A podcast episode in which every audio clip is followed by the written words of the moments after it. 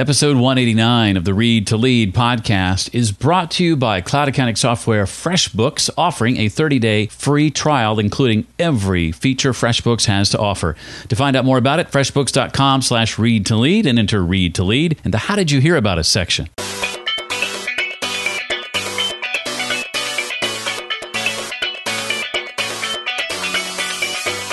It's not that you have a brilliant idea and you execute it. It's that you fumble around for quite a while. And then, then it's in the fumbling that you're like, oh, wait a minute. And you find your clarity. Welcome to the Read to Lead podcast with Jeff Brown.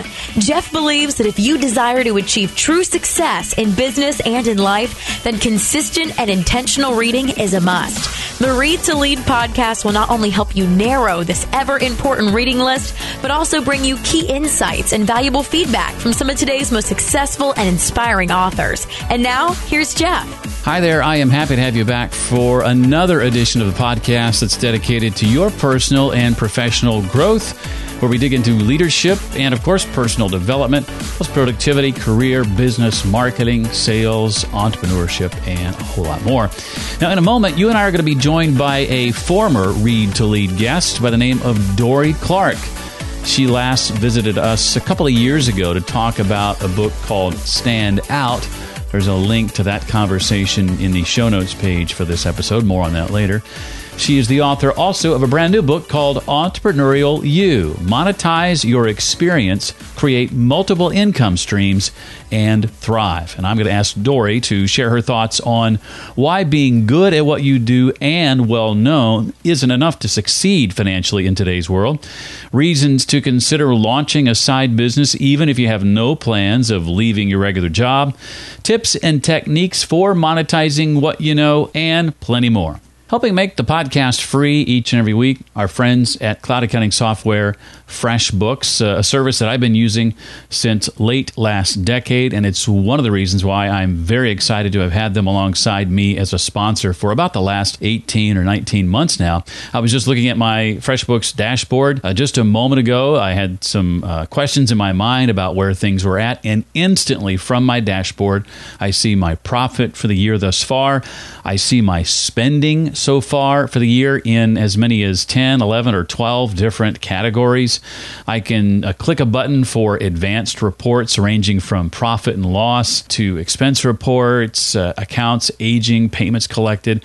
And at the very top, I see any outstanding revenue, invoices that haven't come in yet, including overdue invoices. And so with a glance, I know everything I need to know from a financial perspective about my business. I'm a big believer in FreshBooks cloud accounting software. And if you're a freelancer or running a side business or uh, considering your own entrepreneurial journey, as Dorie and I will talk about in more depth in a moment, then I encourage you to check out the thirty-day free trial from FreshBooks. It's as simple as going to freshbooks.com slash read to lead and entering read to lead in the How Did You Hear About Us section. That address again, it's freshbooks.com slash read to lead. I hope you'll check it out today.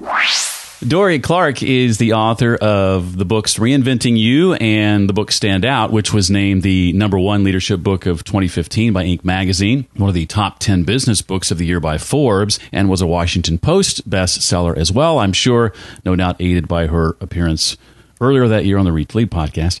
Uh, a former presidential campaign spokeswoman, Dorie teaches at Duke University's uh, Fuqua School of Business. She's a frequent contributor to Harvard Business Review and is consultant and speaker for clients like Google, the Bill and Melinda Gates Foundation, and the World Bank. And she also produced a multiple Grammy-winning jazz album. Her new book out now is called Entrepreneurial You, Monetize Your Expertise, Create Multiple Income Streams, and Thrive. And I am thrilled and delighted to have her back on the Read to Lead podcast. Dorie, welcome. Jeff, thank you so much. Well, I got to ask first, and I think I remember seeing a little bit of buzz about this uh, earlier this year.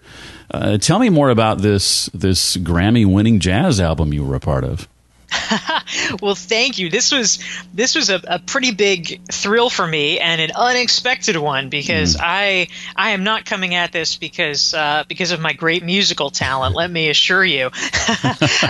I got involved in the project actually as a result. This is uh, you know kind of a I, I, I think an inspiring story for uh, for business people. I, I really got involved in the project through networking. Mm. I have a good friend named Kabir Siegel, who is a actually a fellow business author, uh, but he's actually someone that that knows a lot about jazz and is very involved in the jazz world.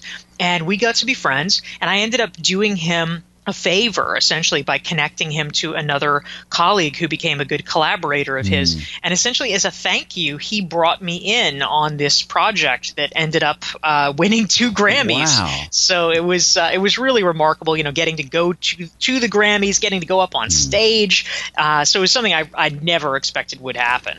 Well, not only is that an incredible story, I think um, uh, Dorie's story from, from working a traditional job to becoming an entrepreneur is a compelling one as well. Dorie, share a bit about what the early years of that transition looked like for you. Really, the the first uh, the first time I got kind of kicked onto the path of, hmm. of entrepreneurship, although I it, it took me a, a little while longer to actually operationalize, but but really the first chink in the armor was that I was a journalist. That was my first job out of graduate school, and I assumed that I would probably just be a journalist forever. I had sort of mapped out this plan in my head. You know, you sort of go from from the weekly to the daily, and from the smaller city to the bigger city, and you know, then you have a, a great career. And uh, it did not work out that way. I was hired at the you know kind of the peak of the news industry. People forget now because mm. it seems like it's just been in perennial decline, but I was hired in two thousand, which actually was the best year on record mm. for the for the newspaper industry. I mean, they were just rolling in advertising dollars. And then we also forget how suddenly things can change. The tides turned, and in two thousand one, just a year later, I ended up getting wow. laid off, and I was really part of that early wave of layoffs, which is now, for the past fifteen years, just been a consistent drumbeat. Uh, but unfortunately, the day that they chose to lay me off was Monday, September tenth, two thousand one. Mm, mm. And so the next day was, needless to say, not a good day to be looking for a job. Right. The world had changed. People were terrified. So I, I realized in that moment, that was kind of the first time that I realized what it meant to be insecure in one's career, in one's finances. They gave me less than less than a week's severance pay. They gave me four days severance pay. Uh, so I had I had to find something really fast, and that was part of what later propelled me onto the path of entrepreneurship, and, and realizing that the things that many of us have grown up and been told are are the safest are mm. in fact not always. Expound, if you would, on something you say early in the book, why you believe being excellent at what you do and even well-known in your field on their own are no longer enough to succeed financially. Something strange and interesting has happened over the past twenty-ish years mm. that the internet has been in our lives, and that is, we used to have pretty straightforward means of people making money, right? So I was a journalist, and I would write articles and then get paid for writing the articles. It was pretty pretty simple. Everyone can get that. Um, but what has increasingly happened in this kind of post-gatekeeper era is that performing a task has become really decoupled from how you earn your money. Mm. And so, interestingly enough, I mean, today, I actually, in many ways, perform the function of a journalist. I spend a lot of my time blogging, you know, writing articles for the Harvard Business Review, other places. I get paid zero mm. for that. And if that was the end of the story, oh, you used to get paid for articles and now you get paid nothing for articles, this this would be a pretty sad story. Um, but the truth is, what I have learned to do, and what one has to learn to do, because it's a little counterintuitive, is to understand, to borrow a phrase from the internet theorist Doc Searles, you shift from making money from something into making money because of something.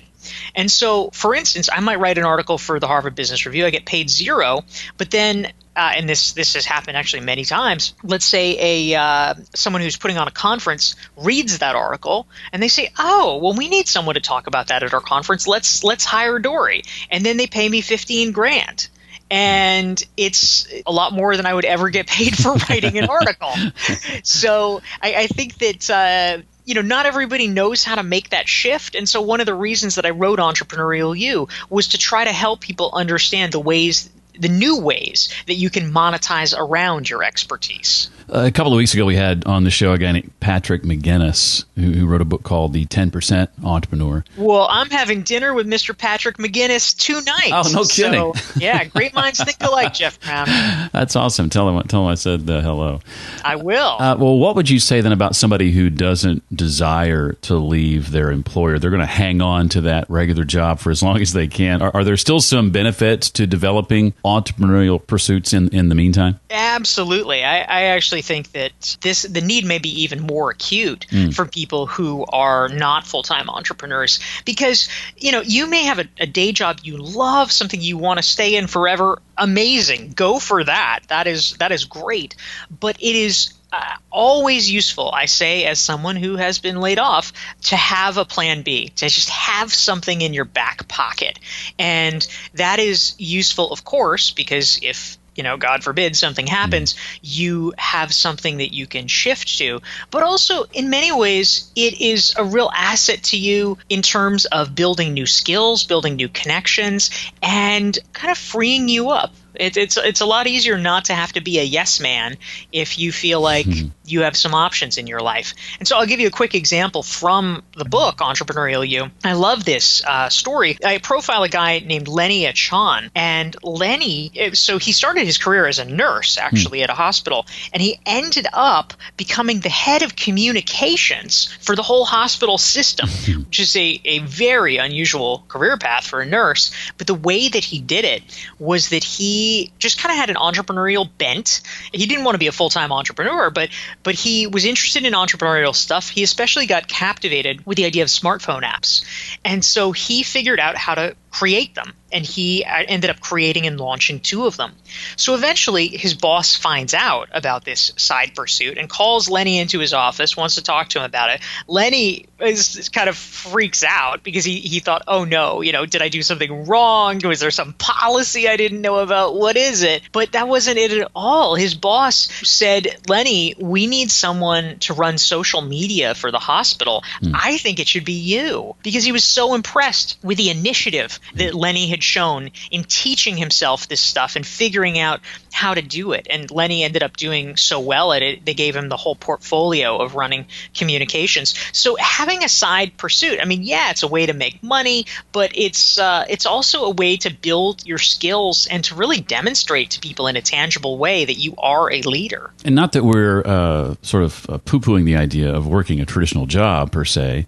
Uh, I think you and I have both come to the conclusion that what we once thought as being really risky, that being considering being an entrepreneur, is actually less so uh, in today's world than working a traditional job. Yeah, that's that's right. And I, I think that what lies at the bottom of it, Jeff, is the fact that we all know, I mean, anybody who knows anything about money has been told that when you're making investments, you don't want to put all your money in one stock, mm. right? Like everybody knows that. But ironically, at the other end of the spectrum, you know, how we're earning our money, that's exactly what many people are doing, because they're earning their entire salary from one place and, you know, they can turn off that spigot anytime. And so that's why it is so useful to have a side income stream, just just as you know, sort of an, an extra thing to experiment with. Mm. Another person that I profile in Entrepreneurial You, now well known in podcasting circles, is a guy named Pat Flynn, who has a, a podcast called Smart Passive Income. And his first entrepreneurial venture, he actually started it as a, a side project. He worked originally uh, in architecture, and he was trying to pass uh, the LEED exam, which is a, a green building exam. It's kind of hard and difficult to pass. And so he created a blog to essentially really just work through how to pass the exam. He was, you know, writing a blog with study tips, kind of encapsulating the things he was learning, et cetera. So he put it up there, and he realized that it could be just a nice, helpful thing for other people. No real plans to monetize it. But after a while, he, he took the test, passed it, and he thought, you know, I wonder if there's some people that instead of reading all of this as a blog, you know, just in all these individual posts, it might be more convenient for them if I put it into a book. And I wonder if anyone would buy it as an ebook. And so he figured, you know, why not? Let's just try it out. So he put, you know, this is all publicly available information. Like, he had already published everything on his blog for free, but he's like, you know, it might be convenient. I'll, I'll just make an ebook and see what happens. So he puts it up there. His first month that he has it, he makes seven thousand nine hundred dollars in sales, which was double what he made at the architecture firm. And it actually turned out to be a lifeline for him, because this was two thousand eight, and that month he got laid off from his job, and he would have been in a really difficult place. But because the ebook was doing so well, it actually gave him the courage to say, gosh, you know, maybe I should try to do more with this. And mm-hmm. so that that put him on the path of online entrepreneurship. But it, it really came from just a, a little side bet that he was running that he never thought could become a full-time thing. And, and this goes to what you talk about. I think it's in chapter two of the book, becoming a trusted source. Yeah, absolutely. Because, of course, you know, people are not going to want to buy anything online from somebody that they that they don't have trust for. um, obviously, that is true if you're selling a high-ticket product or service. But honestly, even if you're buying you know, whatever, a two dollar little miniature widget, we all look, right, on uh, on Amazon, on eBay, to see what the seller ratings are. That's a form of trust. You, you're a little skeptical if there's somebody that has no ratings and you just don't know anything about them. And so for all of us, it is incumbent on us, regardless of, of whatever we ultimately hope to to sell or be in the marketplace, to take the time — this is usually through free content over time, free high quality content — of letting people know who we are, you know, putting our stake in the ground so that people can say, oh, you know, I like what this Jeff guy does. He makes a lot of sense. I like his style. Yeah, he's somebody I could do business with. And then it, it later, it makes it a lot easier for you to make sales when the moment is right, because people already know and like and trust you. Well, as the uh, title of Dorie's book uh, suggests, after uh, helping you build your brand in part one of the book, she explores monetization in part two. And Dorie, I think uh, most of us at, at first are, are kind of uncomfortable with the idea of charging others for what we know. At least I know I was. Uh, share some of what you went through and learned on the road to getting more comfortable with that idea. Yeah, well, pricing is a, a really tricky topic for for all new and aspiring entrepreneurs. I mean, it's it's essentially the place where the rubber meets the road in terms of, um, you know, what's what's your value? how how good are you? These are some uh, some kind of fraught questions that people need to answer, and uh, and so it, it can be very tricky. Um, certainly for me, I was just floundering. I had no idea, because I was going into this business about, you know, marketing and communications, and it was not something that I had actually done before. I had done pieces of it, you know, as like a jur- you know, as a journalist or working in politics, but I had never actually run or worked at a consulting business doing this. So I had no idea about pricing. So I literally was was making it up. I, I thought about um, what my acupuncturist charged, and I thought, well, I'm willing to pay that, so I guess other people would be willing to pay that. Oh, but I should probably charge less, just in case. And it's just like ridiculous. You end up working for these like tiny slivers of money. Mm. And so, uh, you know, eventually over time, I got my act together and was able to earn a good salary. But it's it's it's very hard to to get a sense for what's right. So I actually have a chapter in Entrepreneurial You called The Courage to Monetize, because in, in many ways it really is an act of courage. Mm. Yeah, and that was one of my one of my favorites, because uh, even though I'm past that, I still have these hang-ups occasionally that rear their ugly head. Yes. Uh, and it's, you know, the, the, the, the doubting voices, the imposter syndrome, all that stuff. Well, uh, assuming we've made it past the uh, mental hurdles, what, what are some of the more traditional and fairly universal ways, Dorie, we can consider monetizing what we know and, and have learned that you that you cover in the book? Yeah, so so some of the, the ways that I, I suggest people, if they're just getting started, might consider monetizing. Uh, I mean, you know, there's there's a world of options, but some are a little more complicated than others. Some require you to have already built up a following. And so some easy ones that I actually like to suggest to people if they're just, you know, sticking their, their toe in the water is something like consulting or coaching, because uh, first of all, there's there's no startup fees, right? I mean, presumably people have a, you know, a, a laptop or something. That's really all you need. um, and you don't have to have ten thousand followers to start a coaching business. You need to have, you know, a few friends, you know, someone who's who's willing to say, yeah, you know, I would like to to learn that from you. And so I think a good starting place, and this is something that I actually talk about in depth in a sidebar in Entrepreneurial You, is to actually start out by looking at what people are already coming to you for. Um, sometimes people wonder, well, what could I possibly even do? Uh, but it, you know, it doesn't it doesn't necessarily even have to relate to your day job, although it could. But for almost everybody, you are probably considered by your friends a local expert in something. Mm. You know, maybe it's that you work out all the time, and so you really are knowledgeable about, you know, creating a workout routine. Or, oh, you know, I don't really understand. I, I've, you know, I've been trying to break through, but I, um, you know, I keep not losing that five pounds. What can I do? You know, maybe that's the thing. Or maybe you have really great taste, and so your friends always want to bring you shopping with them because you can always find the, the right outfits for people. I mean, whatever it is, that's actually a starting point. And you know, early on, it's not about creating some incredibly lucrative sideline for yourself. Early on, it's really just about getting validation mm. that this is something that you like to do and that other people are willing to pay you, even just a little bit of money for, so you can just test out the product market fit. So if you can get in your first month, if you can get a friend or two to pay you twenty-five bucks an hour for some kind of coaching, that is a win. You you are a coach now. You are doing this, and you can you can level up from there. You can get more clients. You can raise your rates, but you need to get that early practice in so that you are just getting some momentum. You start to know what you're doing, and you can begin to build on that. You admit at one point in the book to not really taking seriously the thought of leveraging online methods for monetizing your expertise.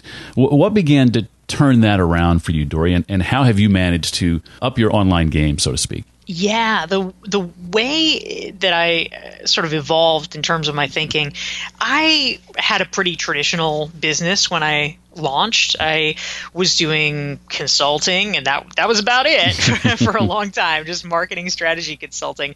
And then eventually I sort of expanded out once I was once I was able to, um, in you know, once once the, the powers that be deemed me worthy as a result of my platform building, um, I was able to get a book contract, so I started to get some money to write books, and then I um, began to get paid speaking engagements, uh, again, once the book was published mm. and therefore had more credibility.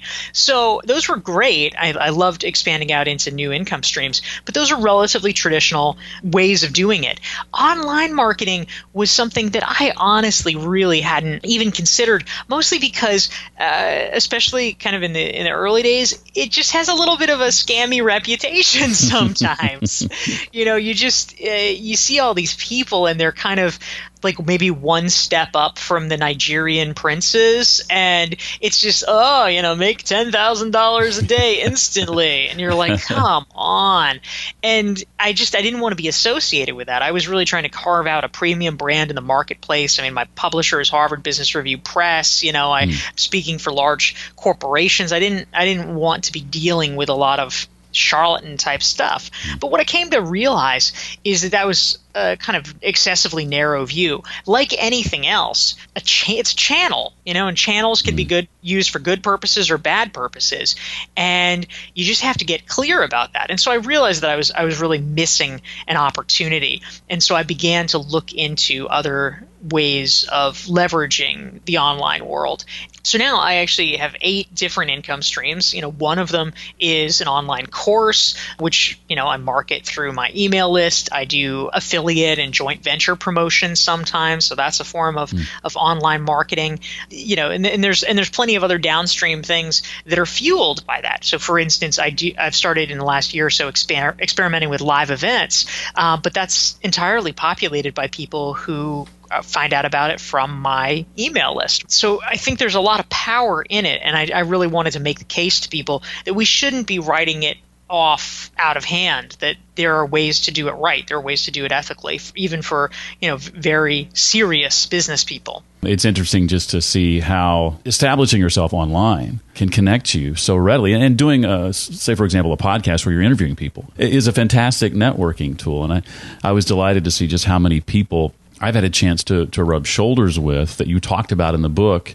because, you know, I took that leap of, of faith that one day and decided to put myself out there. I did. I blogged for years, Dorie, under under a, a, a pseudonym, under another name, because mm. I was afraid of attaching, you know, my name to my ideas publicly. Mm, yeah, that's that's interesting and powerful, because it depends what your goal is, right? I mean, mm. some people originally uh, in the in the blog world, one of the big sites was called Live Journal for a reason, because a lot of people treated it like a journal, like, oh, let me let me t- tell you this combination of T M I, uh, excessive stuff, and then really boring grocery list stuff, and and it's like, well, you know, yeah, no, th- that's that's just not useful for anybody, but as blogging has kind of matured, it's it's come to be more about, well, how do you how do you help the audience? Right. You know, what what what is useful to them?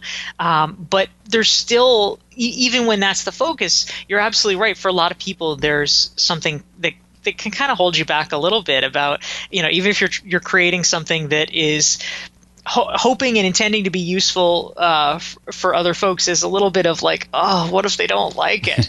and uh, but we can't start reaping the rewards until until we're out there. You know, mm. we we can't we can't start building relationships with Jeff Brown until we know who Jeff Brown is. right, right.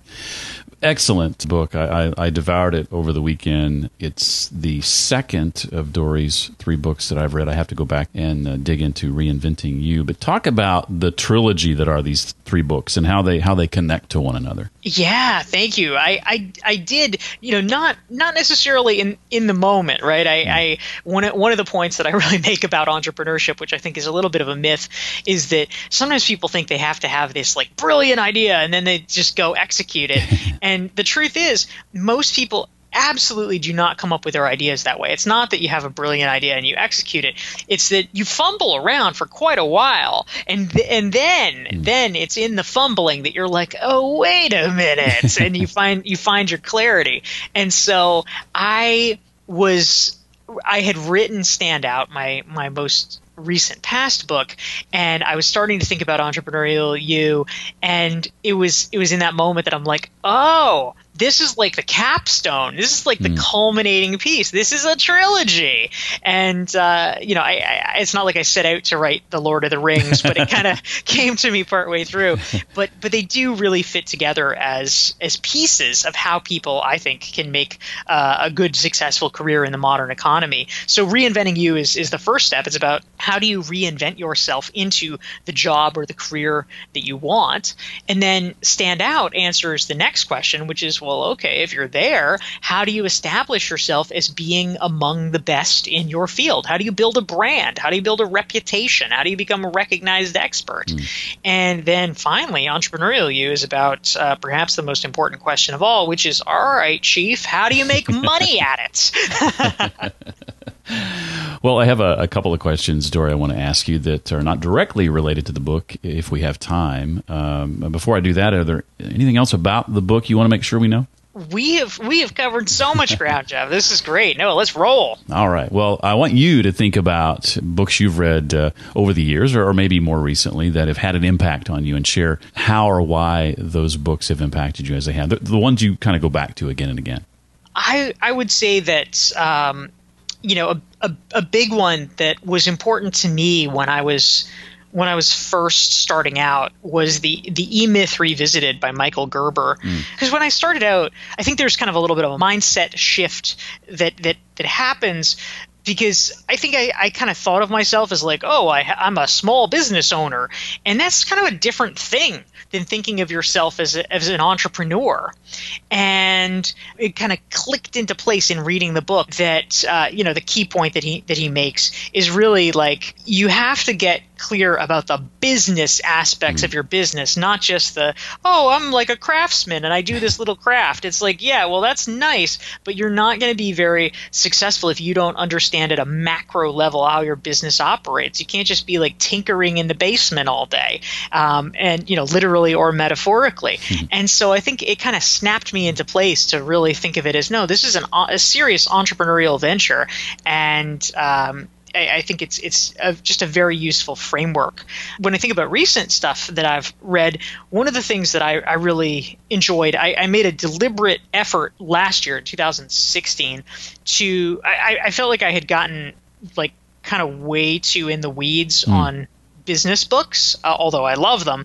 Uh, and so I decided that I was going to very consciously try to also cultivate other skills and hobbies. And so I focused a lot on both um, theater and comedy, you know, both of which oh. are in uh, prevalent supply here in New York where mm-hmm. I live. And so I read a bunch of good books. And so, you know, some of the ones that, that are kind of on my list, uh, Born Standing Up by Steve Martin oh, was yeah, a fantastic book, um, really, really good. Um, I read a, uh, a book about theater called The Secret Life of American Musicals, mm. and that was kind of a really good overview and compendium of uh, of like musical theater history, just kind of good cultural literacy stuff. Uh, I read a, uh, a great book called We Killed by a woman named Yael Cohen. That's a book about women in comedy that mm. I thought was really terrific. Terrific. Um, so those were some some good ones that kind of expanded me in different directions. You know, Born Standing Up, uh, I loved that book in part because I, I listened to it, and, and to have Steve Martin read it to you was just a real treat. Oh, yeah, that's nice. Well, I, I know you do a ton of public speaking, and you're very good at it, and so I would love to ask if you wouldn't mind sharing maybe a couple of tips for those who, who also want to get uh, better at uh, delivering a public talk. Yeah, when it when it comes to public speaking, I mean, for me, actually, I and I think probably for for everybody, um, certainly just just uh, exposure and mm. practice is the key thing. The way that I was really able to um, essentially desensitize myself, I think a big a big part of it is desensitizing your nervous response. Mm. Was teaching. I did a lot of undergraduate teaching for a number of years. I now do business school teaching for the Fuqua School of Business at Duke, but especially the undergrad teaching. I mean, it was it was kind of relentless. For one school, Emerson College, that I taught at, I would do these four credit classes, which in their world meant that you met for four hours per week. Mm. And so the classes were six to ten p.m. Mm. And it was mm. just absolutely brutal. And so I, I learned so much in having to entertain these kids, you know, from six to ten at night. and uh, and so you kind of you you practice, you you definitely fail, you know, sometimes they are they are just checked out.